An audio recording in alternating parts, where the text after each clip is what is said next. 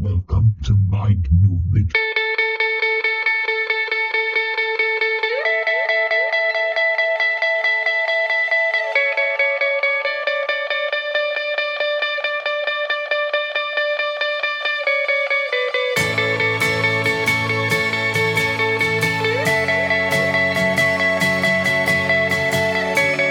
It is the end of week six of our stay-at-home lockdown, and this is our Saturday morning conversation.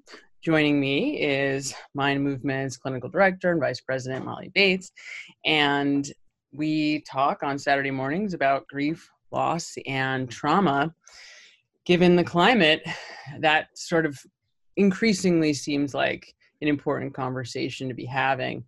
Um, I don't know what you're seeing with your clients, Molly, but mm-hmm. I uh, I think people still, my clients still seem like they're a little bit in shock. It's sort of like days are running into each other. Um, we're kind of all getting a little, I think, spacey and lost right now. And then there's this other contingent that is, you know, as these death tolls climb, I mean, it's, it's almost unimaginable and, and unthinkable. And more and more, I think people are starting to be personally affected in that way, which uh, which is extremely painful and very difficult to shake. That kind of that kind of grief is very difficult to shake, sort of sits on your chest and is just really heavy um, on, that, on one end. And then the other end, you're looking at all these hospital workers and frontline, you know, folks, first responders who are obviously in, I mean, shock and very serious trauma. I don't know if, you know, you've had a chance, but I've watched a little bit of news in the evening and you see all of these, you know, like YouTube videos or these home videos that these hospital employees are making, doctors and nurses, that are heartbreaking to say the least. And you do not only realize the sacrifice these people are making, but of course, as a mental health professional, what I see is just trauma oozing out of these folks, and their lives are going to be forever impacted in an extremely uh, forever. I mean, this, this is no joke kind of stuff. So um, it just seems like this, this thing is uh, kind of becoming an enormous um monster, if you will, mm. and uh with and and not stopping not stopping anytime soon. Yeah, I I think I what we're in week six now, or going on seven going on seven yeah. On. Um what I'm noticing more this week, even my clients who are doing really relatively well the the first few weeks, because you know, they've had, they had practices in place. They had um, mm.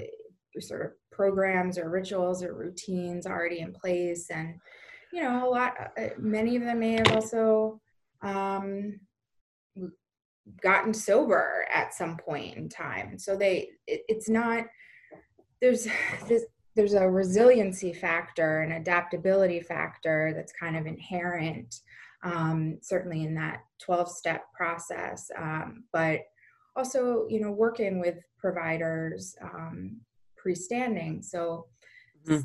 you know, for for that sort of group of people that I work with, they, you know, the first few weeks really um, had a good reactions, and they were able to kind of ground themselves and still themselves and respond um, to in, with action, um, mm. which, which a lot of us did. And, and at this point, I'm really, I'm noticing that, you know, the exhaustion for a mm. lot of people is starting to set in, and there's kind of an increase in some of the depressive symptoms. Um, Definitely. this, this, these feelings that this is,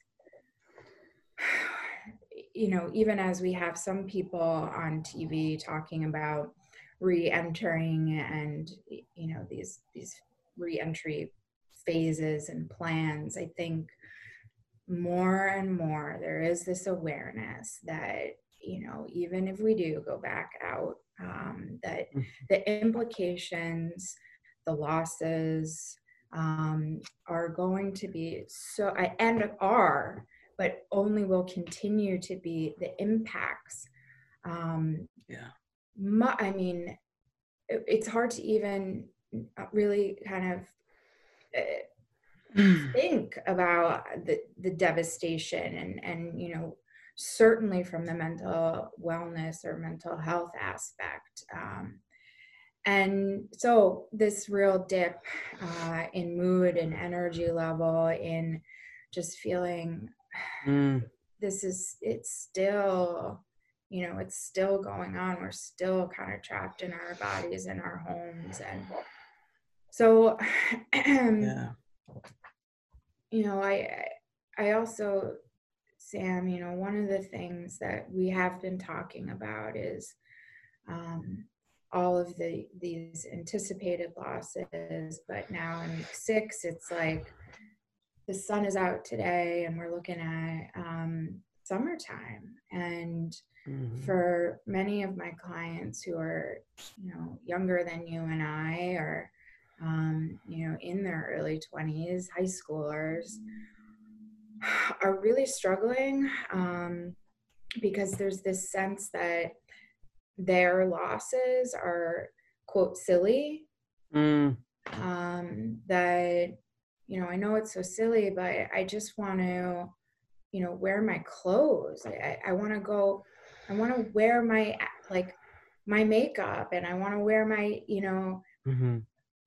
the the things the, this these expressions of me. Mm-hmm. So, and I want, and especially for that that younger sort of um mm-hmm. you know, the peer group, this this social ability is so important. It's so integral to the development of one's identity. And so mm-hmm.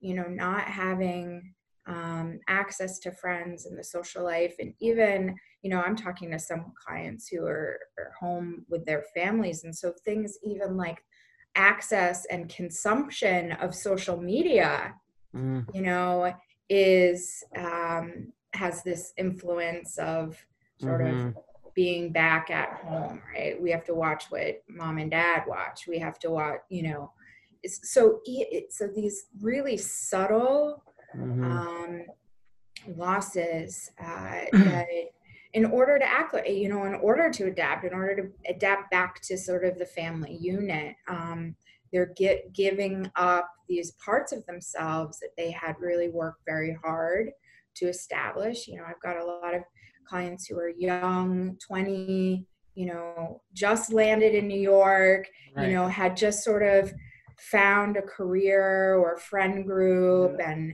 you know, dating, that's a whole nother interesting topic that is, we could yeah. talk about. Yeah. Um, and so, but when they're talking about it with me, again, it's this, like, I know that my loss is that this is so silly to even talk about. I'm embarrassed mm-hmm. to even say this to you, Molly, but th- these are the thoughts that are running through my head. Mm-hmm. Mm-hmm. And, you know, for, so we continue to talk about the importance of not minimizing your particular specific losses, mm-hmm, mm-hmm. Um, and not comparing them to those of your friends and family, that, you know, New York City and, and mm-hmm. you know, the, the greater um, global I- issues that continue to mount as mm-hmm, well. Mm-hmm. Uh, well, so you mentioned a lot of kind of big points. I think first and foremost, um, Monday last week, we, um, you know, we had on another psychologist who talked a lot about this, um, what happens when you do max out your, your fear response. And the other yeah. thing that I'm seeing a lot of, which I'm hearing it, I haven't actually really experienced it firsthand. I think you can feel it when you're out in the world, but lots of people saying to me that they're either observing or that they're experiencing strangers attacking them, attacking other people. Yeah. One of our, um, one of Mind Movement's uh, health coaches was telling a story about how he was out jogging and a woman screamed at him, "Why aren't you wearing your mask?" Mm-hmm. Um, you know, another one of Mind Movement's fitness professionals talked about having witnessed at Trader Joe's an altercation in line, some yeah. woman attacking a, a an older gentleman who was, you know, just minding his own business. So you can tell that the anxiety is shooting up because people are acting out. But then, like you mentioned, when you stay at that certain, you know, you can only stay, your, your nervous system can only stay at that peak level of hypervigilance for so long before you start to really veer into what you're describing, which is utter exhaustion. And that then has a whole other, that's where we start to see, like you said, the depressive thoughts.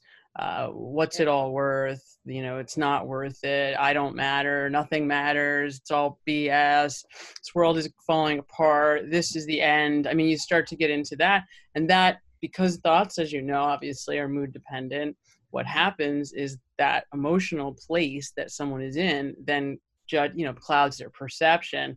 And this just winds up being kind of a, a spiral that can really can plunge someone into the depths of very low and ugly places.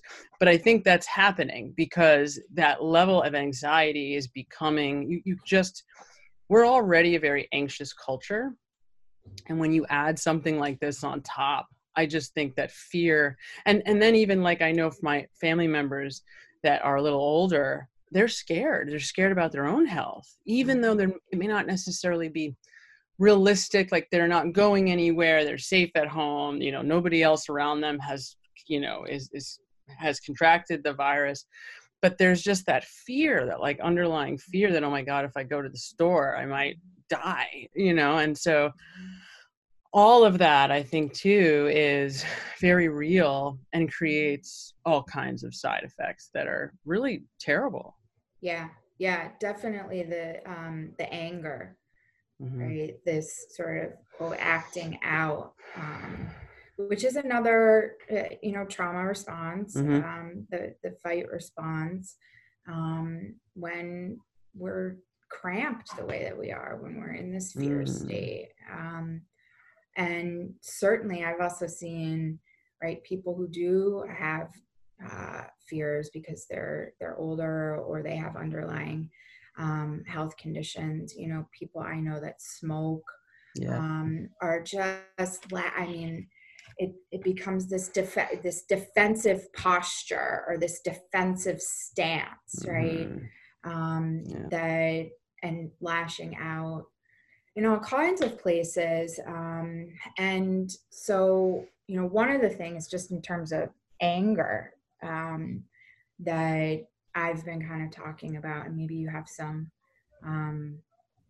suggestions too, but this, again, it's a response that our bodies need to discharge, right? Because when you're out in the wild and you are confronted by a tiger, right?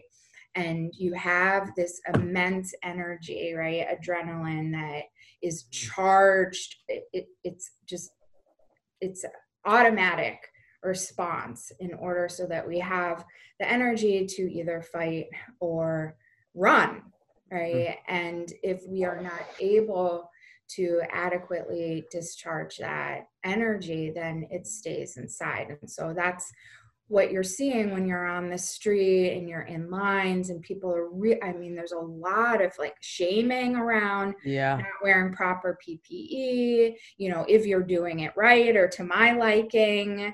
Um, yeah. I've, I've heard that too. Yeah. And comments um, people are making to one another. So, so how, what, do, how, what do you do with that? Or mm-hmm. this is, I've seen it also with, with some of my, um, Uh, healthcare workers, mm. uh, because if they're not adequately able to discharge that energy, they take it home with them. Yeah. And then they, you know, maybe they have a significant other or, um, again, yelling at people on the street or just having to sit in this really uncomfortable energy at home mm-hmm. without, you know, the normal running, like going for a run, because I have to wear a mask if I go for a run or whatever. Right. Yeah. And just fed up. yeah. Yeah. No, for sure. Right. Yeah. Um, normal stuff.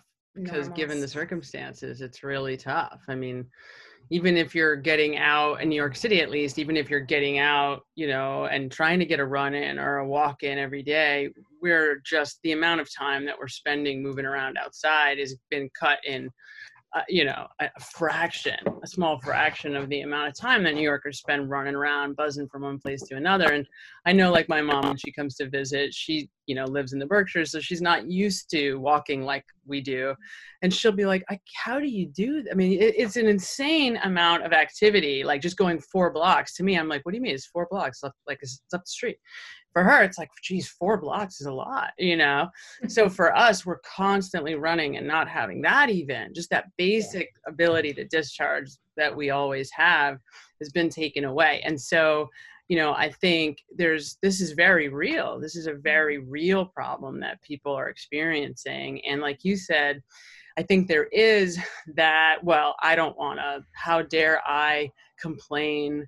These frontline workers are in hospitals, get, you know, putting their lives on the line. And of course we honor, we all honor that and appreciate their service. And, uh, and we also do matter, and we also have influence. So I'm thinking, you know, one of our team members, so they get attacked while they're out running, which then has this residual impact on them, which then impacts, you know, their partner, which then impacts that partner's work, you know, colleague, or, or how they behave on a meeting, which then affects all of those people that were in that work meeting. And, and so we all, we all do matter, and we all influence each other's lives in a very real way. And you're, case in point, look at what's happening with the economy. I mean, there's a place where you start to really see how we are all integral, intricately linked.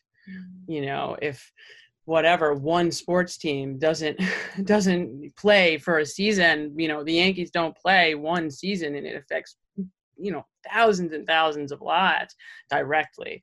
Mm-hmm. So you start to see how we do matter. And, and so one of the things that we've, you and I speak about all the time, but I've been trying to prompt my clients, because they're experiencing this. I think most of them are experiencing this, uh, being attacked or witnessing anger, or themselves, because they're in a heightened state of anxiety.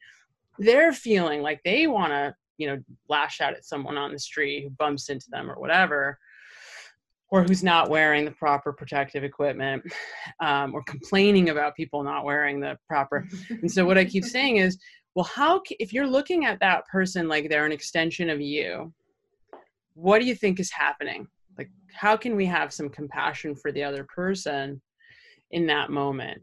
And what do you think is going on? Like, jump into that left brain for a sec. Like, what do you think is, is happening there? Oh, well, they're scared. Are you scared? Yeah, I'm scared. Okay. So can we honor and have some, um, just as a way to kind of diffuse mm. some of that anger in the moment, by recognizing the other person is you, and they're going through mm. exactly the same thing you are. And mm. so as a way to not carry this injustice that we're all feeling into every other moment that you're going to go through the rest of the day. And for some clients, this stuff goes on for, like, they'll replay a situation that happened that felt like someone attacked them, you know, wrongfully, for months and yeah. months. Yeah. So this is really, these are important things that are going on. I mean, even these little moments, and like you keep saying, and you're absolutely one hundred percent right. Let's not minimize our pain and suffering, even if it seems smaller than somebody else's, because mm-hmm. it matters. It's affecting all of the people we come into contact with, not just our loved ones directly.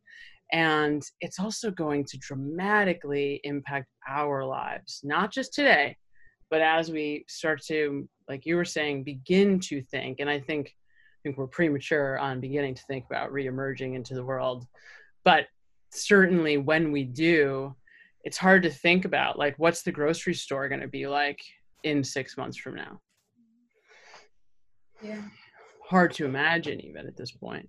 Yeah. I, I, yeah, I love that suggestion, Sam, um, because it kind of gets ahead of some of the things that, you know, some of the other um, suggestions I have been giving, which is, okay, so let's get creative. You know, um, we're also, we're, we're largely silenced right now as well. Just, you know, in some, you know, forums, we're, we're talking more than ever, right? Mm-hmm. Um, but, you know, sports is a good example of a place where we would go and we would cheer and we would use our voice and we would hoot and holler and clap. And another example of being moving energy in the body, right? And and that's that's a great example. We don't have access to that, right?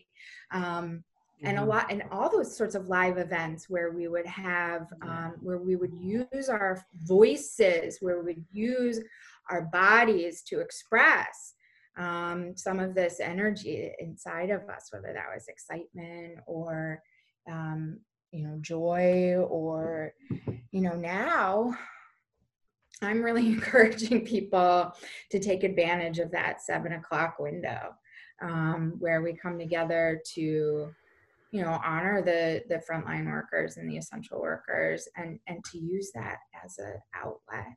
Um, because it's basically, you know, um, socially condoned or um, uh, a way of, of yelling, um, vocalizing some of these feelings that of, of anger, frustration, um, you know, of loss. And so... And mm-hmm. you know what you're mm-hmm. thinking mm-hmm. in your head, and you can and you can be you know you can be doing you can be honoring you know workers as well, but use your voice you know in that way. Mm-hmm. Um, I also like honestly like going over if you can, walking, running, biking over to the river and picking up some stones, you know, and just kind of using your body to. to, uh, again, discharge some of this, mm-hmm. um, this energy. I've been working with clients to do that in their imagination if they don't have access to outdoors. Um, mm-hmm. I had a client who went and found like weeds, mm-hmm. started pulling weeds mm-hmm. because mm-hmm. that felt good. Mm-hmm. Mm-hmm. Um, right. So if you do have outside access, even in a backyard, you know, getting outside and, you know, moving in any way, shape or form is really critical right now because we are stuck inside. I mean, it's like you were just also saying, we're watching the weather start to turn. And that is a whole nother piece because during this time of the year, it's very natural for humans to want, it's spring, it's life. It's when we go back to life and come out and thinking about what we might be losing in not being able to do that in the way that we might want to. I know I have clients who had all these travel plans that they have to give up because obviously they're not going anywhere. uh, so, but that's like, this is the time of the year that, you know, they go traveling, they go see their friends in Florida, they go see family in California. That's not happening. And again, that's a luxury problem, obviously, right? But it's also a real loss yeah. for all of us as we look outside and watch this weather situation start to really start to change. And who knows how that's going to affect beaches in the summer or like you were saying, parks, because you just, you obviously can't have everybody, an onslaught of all of us, you know, heading to the parks or the beaches at the same time, like we would always do. And so this is all, these are the questions that I think as we get afraid, the other tendency is to start to think ahead and worry about every little thing and what it's going to be like. What about the handshake? And what about, you know, hugging uh, someone? And what about, you know, grocery store lines? And we start to really panic too about how things are going to be when we go back or when that's going to even happen. So these are all, I think, like you're saying, the important things to keep in mind. One, absolutely, like discharging the energy, making sure that you're giving yourself opportunities to do that and not holding it all in. And, you know, especially if I'm thinking about like heads of households that are trying to hold it together for other people. Mm. Um, this is also a time where if you are, you know, in a household with family or even just a partner, it's gonna, you're gonna see people snapping at each other, people having a hard time containing that energy and knowing what to do with it in a healthy way. And, you know, this is where you're gonna start to see people really having trouble coexisting in that small space. So taking responsibility is this theme that you and I continue to come back to, but it, it really is important. It's, you know, we're very used to not realizing that we have more say in our inner world than we do. Mm-hmm. And so if we can start to, you know, be more intentional about how we use our inner voice. So maybe I'm observing my observing my partner engaging in drinking more than they normally do, and I'm really getting irritated by it. And I understand it, but I'm getting irritated, and so I'm focusing on, are they going to drink today? And how much are they drinking? They, they drank, checking the bottle, they drank half of this, and how many beers did they drink? You know, so, and again, that's a tendency, because when we get scared, we tend to hyper-focus on all the things in our environment that scare us. Mm-hmm. And so those things are going to come to the forefront, and then it's going to be hard not to obsessively.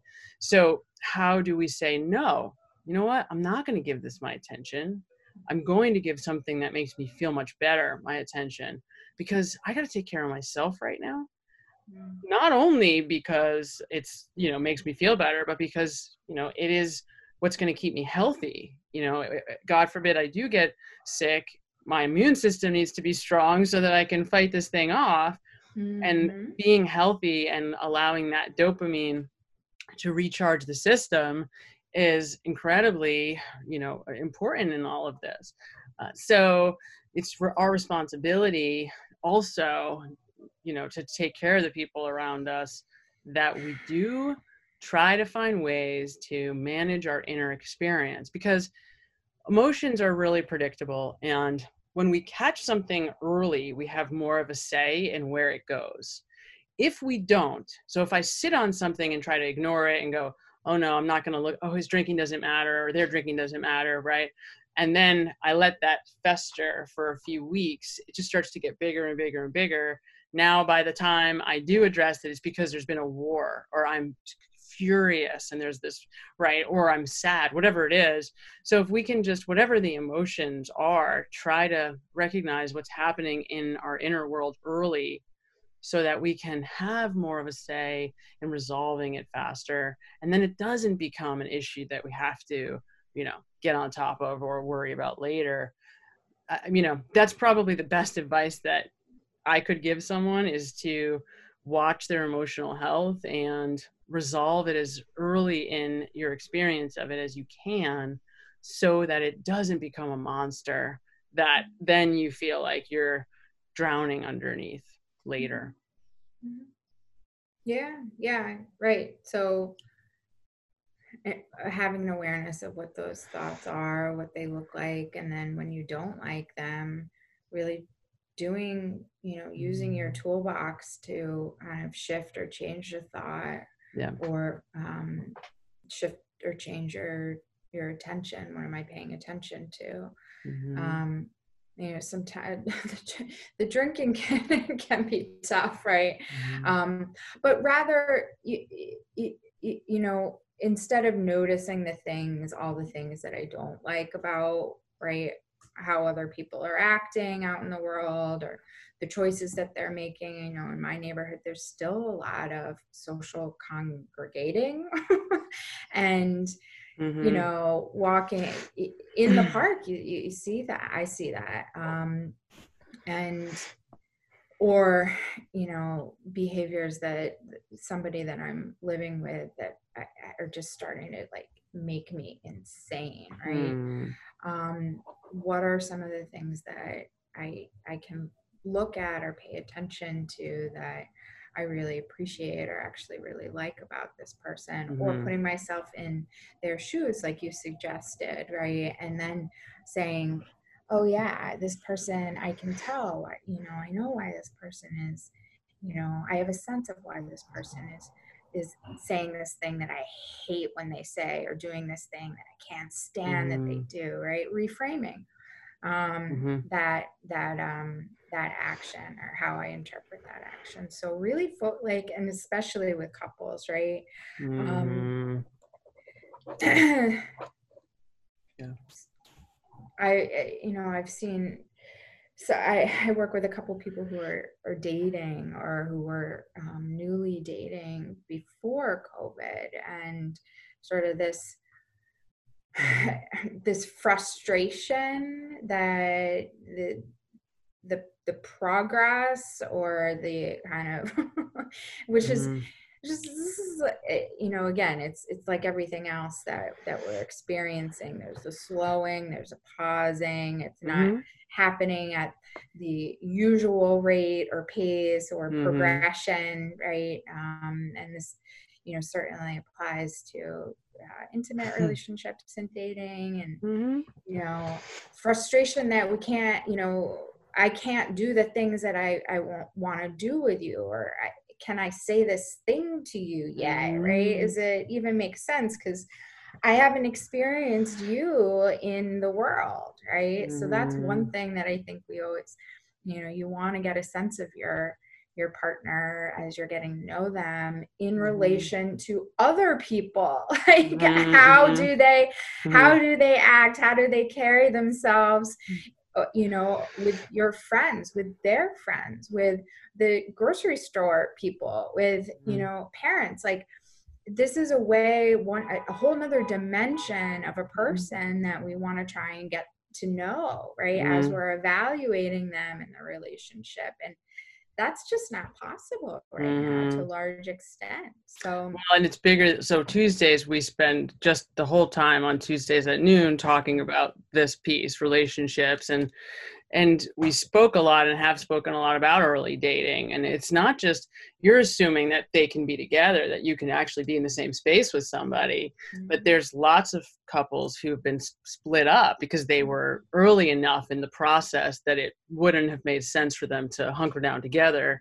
So they have had to split. And then there's the trust issues that get kicked up, and this feeling like, well, they, they didn't get back to me. They didn't text me this yet today. And what does that mean? And, you know, um, Molly, our intimacy and relationship coach, was, you know, communicating a story, or was telling us a story about her relationship where they didn't get back for like what seemed longer. And, you know, she started to freak out trying to figure out, what does that mean? What does that mean? It turned out that they had had some kind of loss in their family.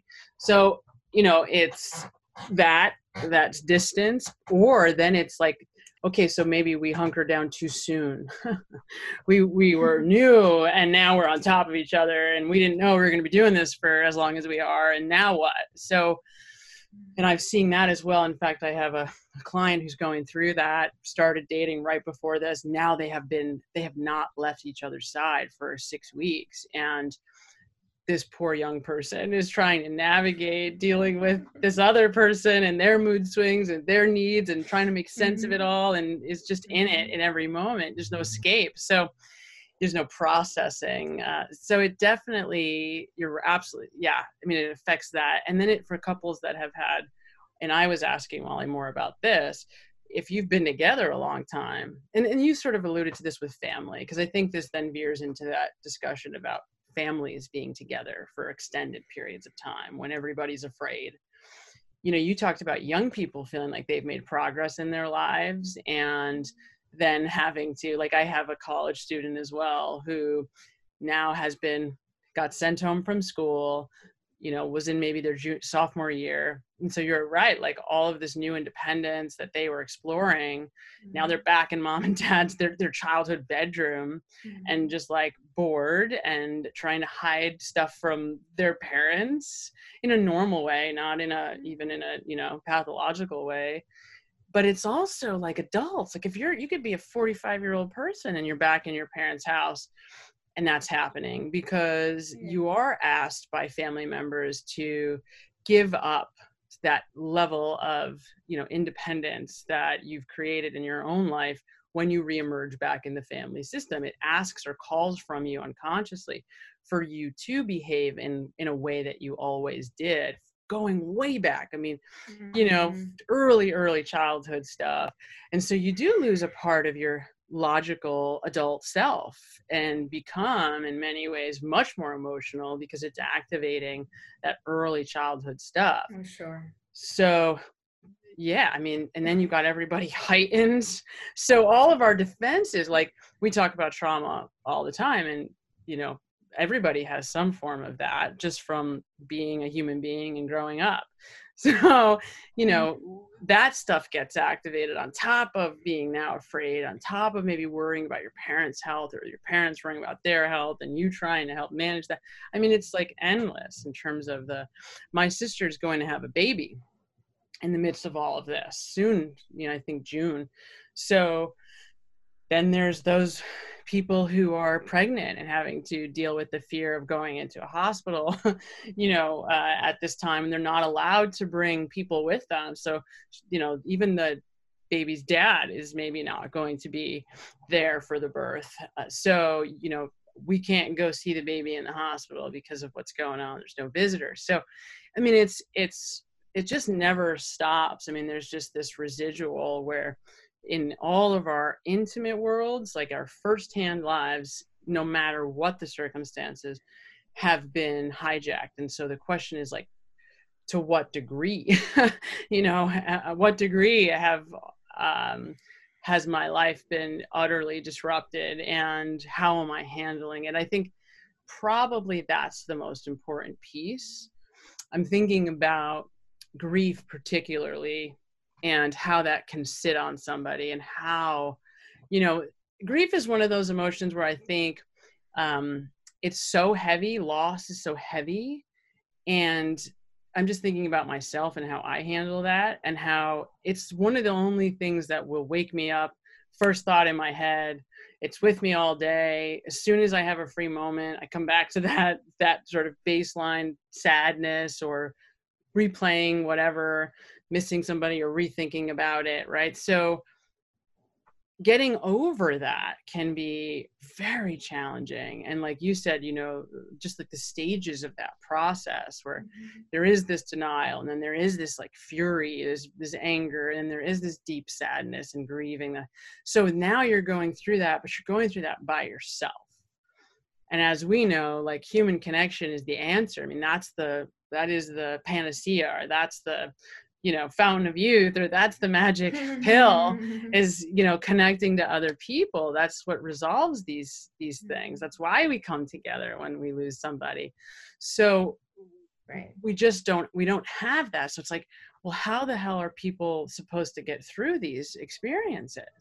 I mean, it's really people having to say goodbye. I mean, when you hear this, it's just mm-hmm. utterly devastating, but people having to say goodbye on Zoom. I mean, it's just like, can you, it's horrific. It's horrifying. So, you know, um, even listening to these hospital workers saying the hardest part of what they're going through is that, is, is these people are dying and they're alone. And then they feel like they take that on and have to be there for that person. And then watching them say goodbye.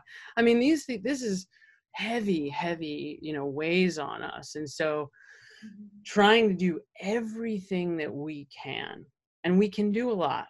I mean, the truth is there's a lot that we can do. Mm-hmm. Um, doing everything we can to take responsibility for our reactions to this stuff so that we can heal, so that we don't end up affecting everybody in our lives in a horrifically negative way. Mm-hmm. Um, and so that, you know, we can start to, you know, move on in a, in a healthy way where this doesn't just destroy us.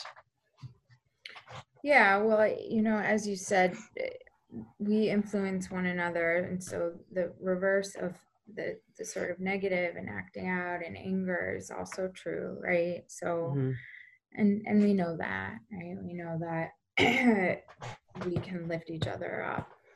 Um, and really that's, that's, you know, that's a daily practice that has, I have to remind myself of that throughout mm-hmm. the day sometimes as well. And that, I think, is Sam, how it's, we're just gonna, you know, have to get through this little by little.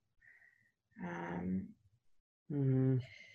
The impact is just too, you know, too big. It's too long. It's too amorphous. Too mm-hmm. uh, to to mm-hmm. go there and look at it mm-hmm. that way. Uh, so when we talked a little bit about that on, on Thursday in our in our yoga discussion, right? How we really can influence one another.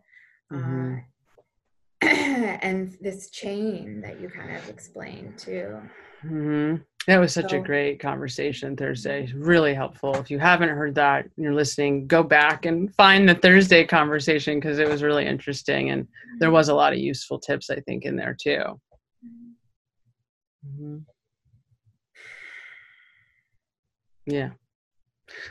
Well, one practical, so I, I actually suggested this to one of my younger clients, and we, of course, talk about this all the time, but they were really responsive to this. You know, I talk a lot about, you, you know, and I think we even maybe spoke about this last week, people telling me that they wake up miserable, and this idea that how could anybody wake up happy? Like, that's just, there's no, people don't wake up happy. That's horrible.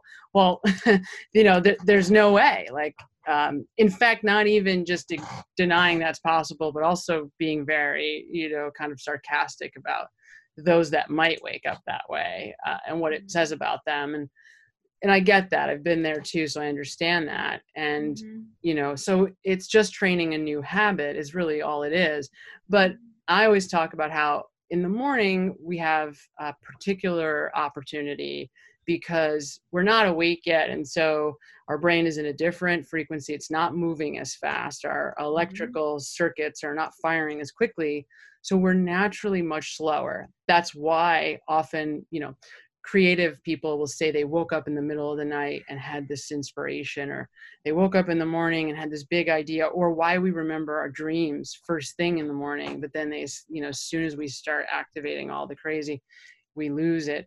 So there's an opportunity there to leverage uh, our intentional action and thought to feel better throughout the day. So it's sort of like paving the day.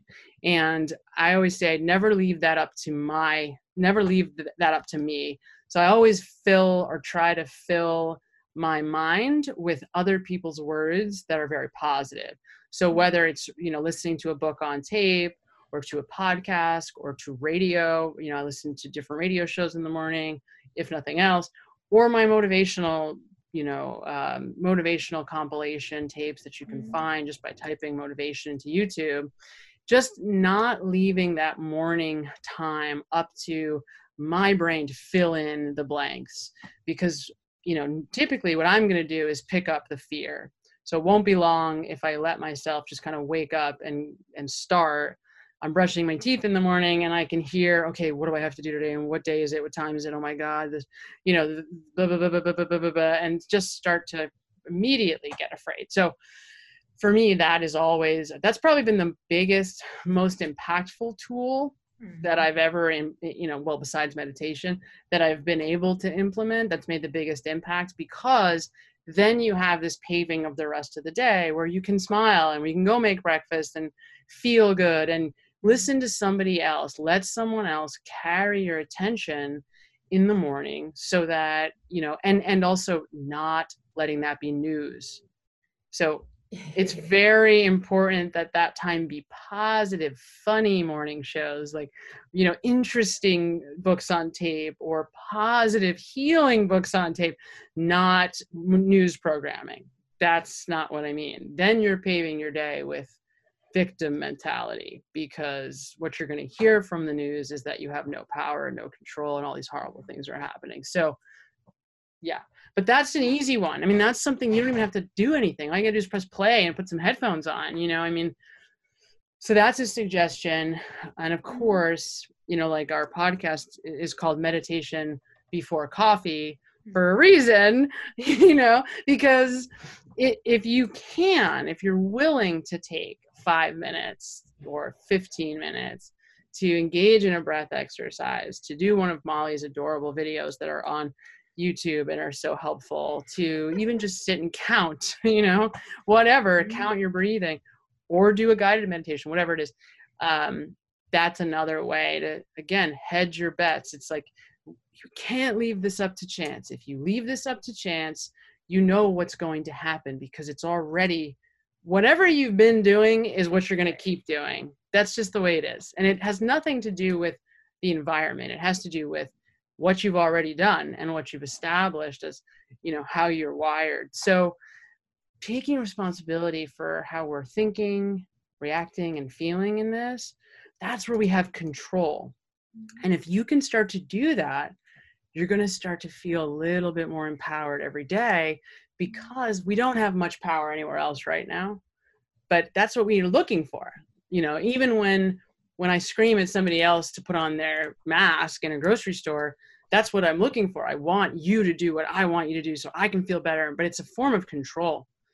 And so, you know, it's important that we get that sense wherever we can. And if we can acknowledge that our power is in the present, right here, bringing our attention here, and controlling what we can, which is like our story, the narrative, you know, what we give our attention to, what we listen to, what messages we consume, we're going to really dramatically improve how we feel. And we're going to get through this a lot more, with a lot more ease. Mm-hmm. Yeah. Yeah.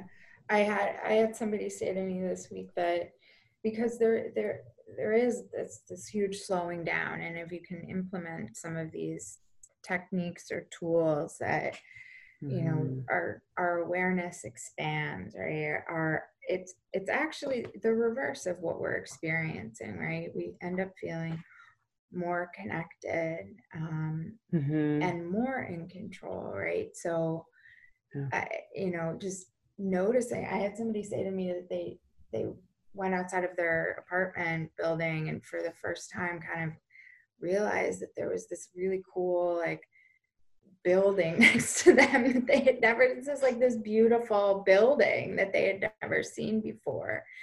But, you know, that, mm. that did require this sort of commitment or willingness to, um, to, to start uh, a different sort of program. Um, yeah. And I agree with you completely, Sam. These, those two kind of tools, um, I, I can't say enough for them. Um, I, my favorite thing that Adam uh, Pellegrini, our biohacker, mm-hmm. does every morning is he wakes up and the first thing he does is he smiles. And so I kind of do that too. I, I, I really shoot for that first thing in the morning, especially when I know it's going to be like cold or rainy or, um, you know, uh, cloudy. Um, that I get like my smile ready, because mm. we talk about weather too, and how that's such, you know, we construct our entire agenda, our entire mood around what, you know, Alexa says the weather's going to be. So mm. I just, I get that smile ready before I even open my eyes. I know it's cloudy out there. mm-hmm. And that's a tool that I use throughout the day too. When I'm noticing my mood dip, I, I'll I'll just smile. Mm-hmm. I'll smile in the mirror. I just fake that smile and tell mm-hmm. this is really happening. Mm-hmm. I really am smiling. Right. It doesn't. Right. It doesn't matter though, because the brain doesn't know the difference the between a real know. and fake smile. It doesn't care no. whether it's real or fake. It just says, "Oh, smile, great." Yeah. Flood the system with positive, you know. Yeah. Whatever chemicals. Yeah.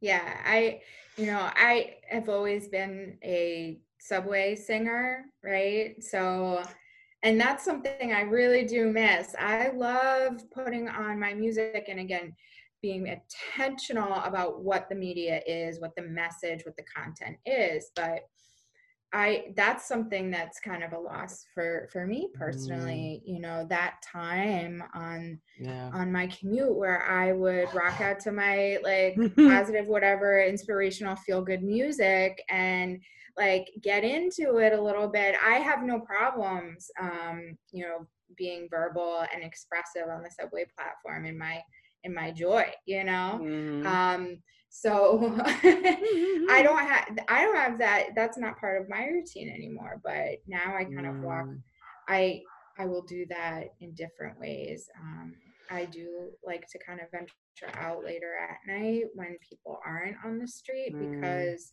you're right. Now we're really, we have, at least in New York, we have, and in many cities, a limited amount of space, right? And mm-hmm. we're all now in competition for specific space at specific times of the day. Mm-hmm. Um, mm-hmm. So I've just been kind of getting creative and, and going out at, you know, more less frequent times of the day to do mm-hmm. some of that kind of expression and mm-hmm. and movement and dancing and just feeling like, you know, it is okay to be where we are right now and for mm-hmm. me to be mm-hmm.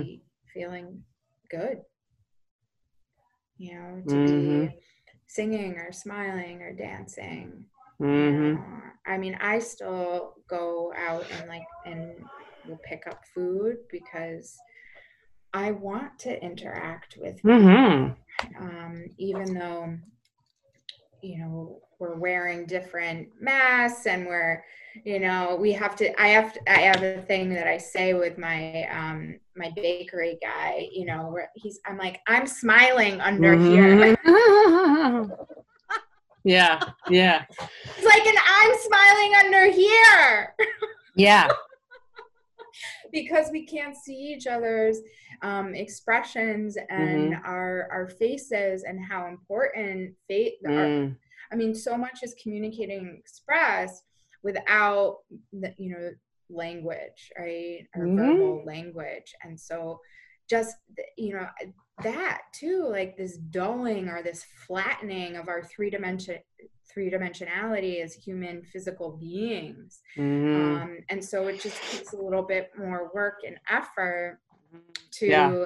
to bring that to bring that back out, right? Mm-hmm. Um, well, there was also, Molly, there was a doctor uh, who felt like that was really problematic, and he was mm-hmm. trying to figure out how to communicate to his patients because he's covered up, and so it's yeah. not only looks like an alien, I mean it's terrifying, in addition to there's no yeah. humanness to him. So he was first put like a smiley face name tag on to try to communicate softness, but then I guess somebody saw that and made them a little picture, like a sticker photo, so that you could see who they were underneath mm-hmm. all of the, you know, and so I think that's a really important piece that you're you're alluding to. It's we it's also scary, so because we're sort of, when we see people in masks like that, our only maps or templates for that are hospitals, right, or situations that, you know, maybe like skiing. I mean, that's probably the best one, that's probably the most positive one. That's the most positive, right? But I mean yeah. like other than that, it's why would you cover your face? Exactly. There's nothing, there's no real positive associations with masks.